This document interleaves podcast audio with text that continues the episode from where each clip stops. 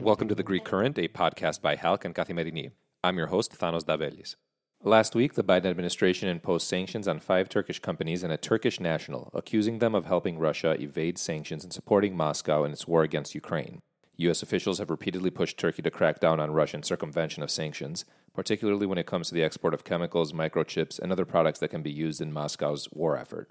Expert Sinan Ciddi joins me to look at this latest round of sanctions, which underscore that despite repeated warnings, Turkey continues to help fuel Russia's war machine. Sinan Ciddi is a non resident senior fellow at the Foundation for Defense of Democracies, where he contributes to FDD's Turkey program and Center on Military and Political Power. He's also an associate professor of security studies at the Command and Staff College Marine Corps University and Georgetown University School of Foreign Service. Sinan, great having you back on the Greek Current. Uh, good to be with you, Thanos. Thank you.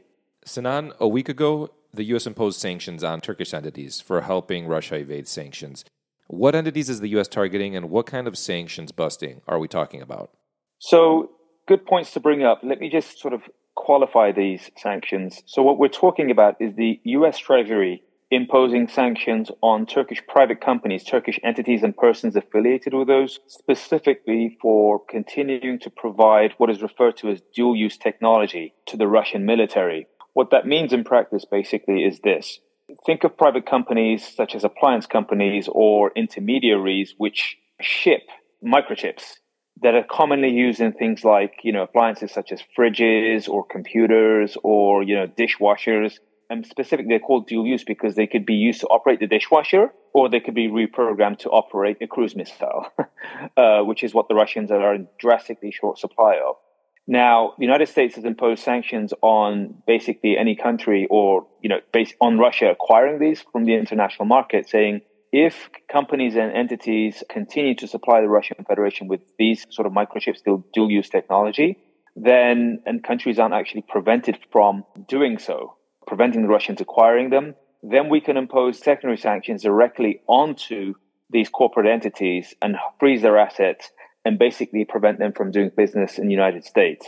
This has been quite effective in reining in a lot of corporate entities around the world, mainly because these companies have a vested interest in doing business with the United States. If not, they don't want their bank accounts frozen or assets frozen. But these aren't specific sanctions necessarily against Turkey as the Republic because it remains to be seen or whether the US Treasury is following up with this, whether these entities are actually in coordination with the Turkish government in helping Russia evade these sanctions, right? So it's a qualitative difference, but it is important to underline.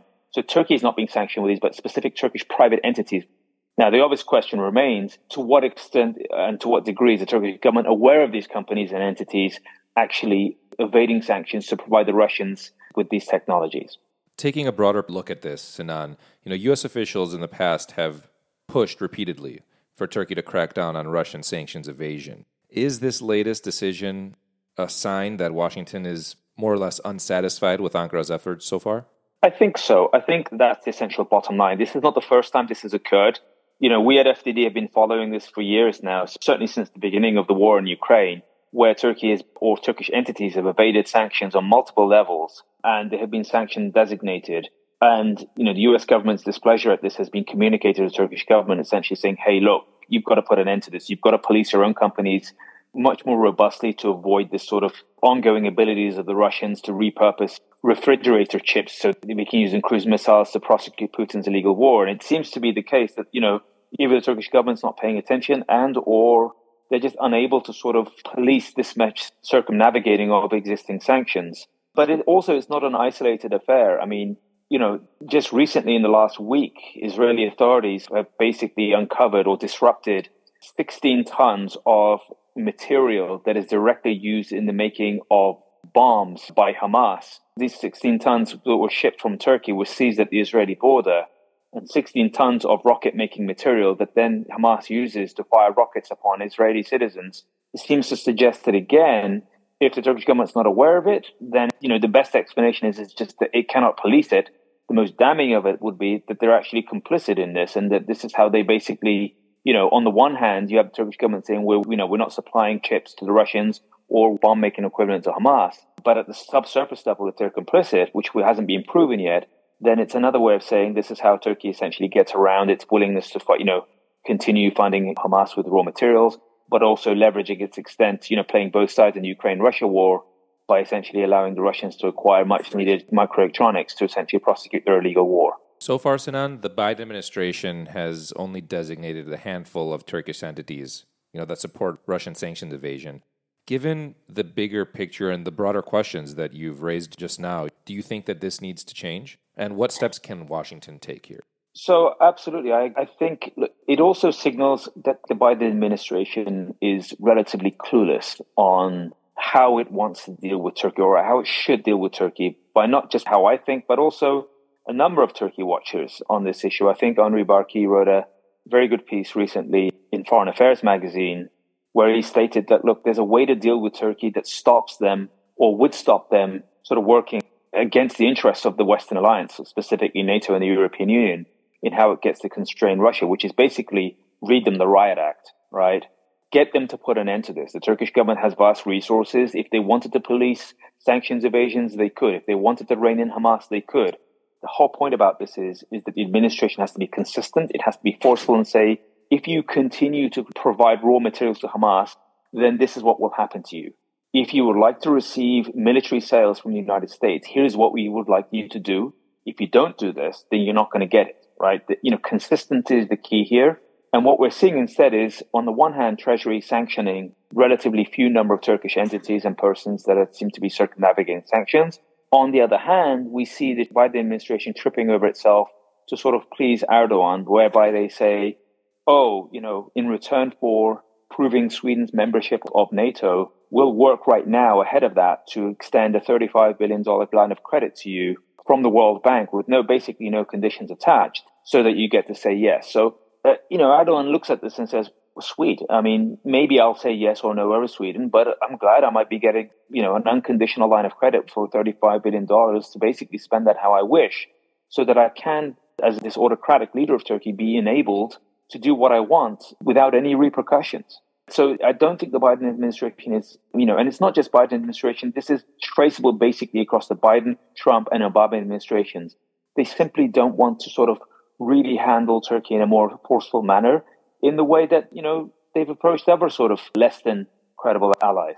Looking at the relationship more broadly, Sinan, you just wrote a piece in which you argued that Turkey's transactional approach to its relationship with the West needs to be repaid in kind to steal, you know, part of the title of the piece there. The UN General Assembly was an opportunity to approach Erdogan along these lines. Was that opportunity taken? I don't think so. I mean, and here's what the Biden administration gets for dealing with Erdogan in a sort of fuzzy, you know, an inconsistent manner. Erdogan went before the cameras to a major news outlet in the United States public broadcasting service and stated that he trusts Russia as much as it trusts the United States. And that's that's the bottom line for us, right? And that's that should be frustrating to everybody that basically looks at how it wants to deal with Turkey.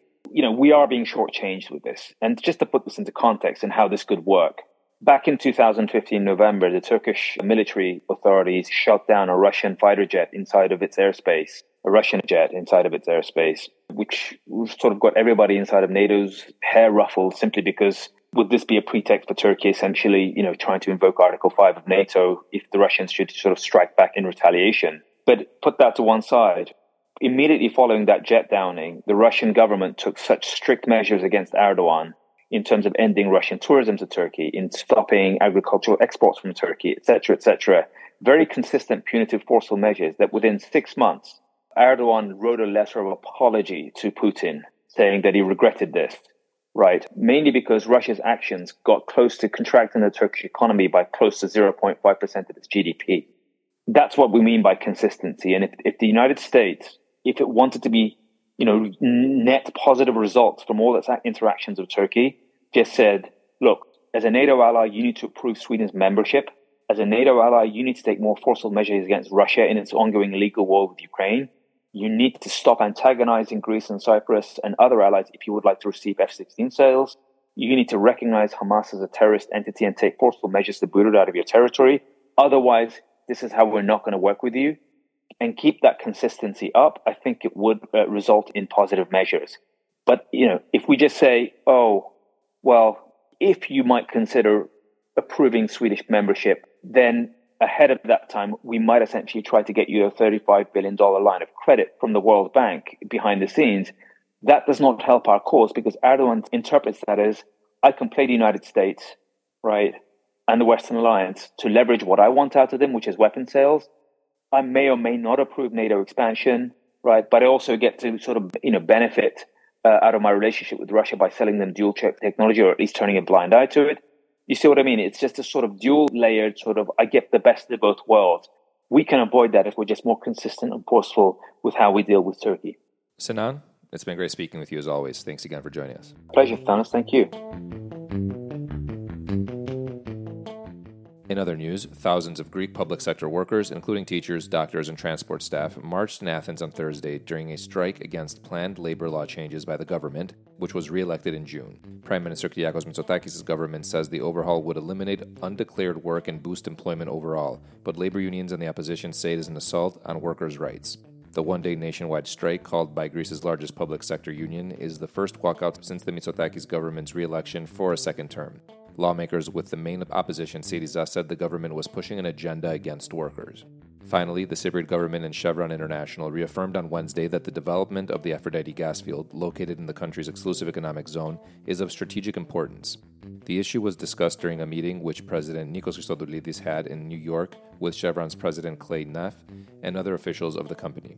On the part of Chevron, it was noted that the development of the gas field constitutes a priority for the company and takes place in the framework of energy plans in the eastern Mediterranean. The two sides also exchanged views regarding the plans carried out for the exploitation of energy resources in Cyprus's exclusive economic zone. That wraps up today's episode of The Greek Current. Thanks for tuning in.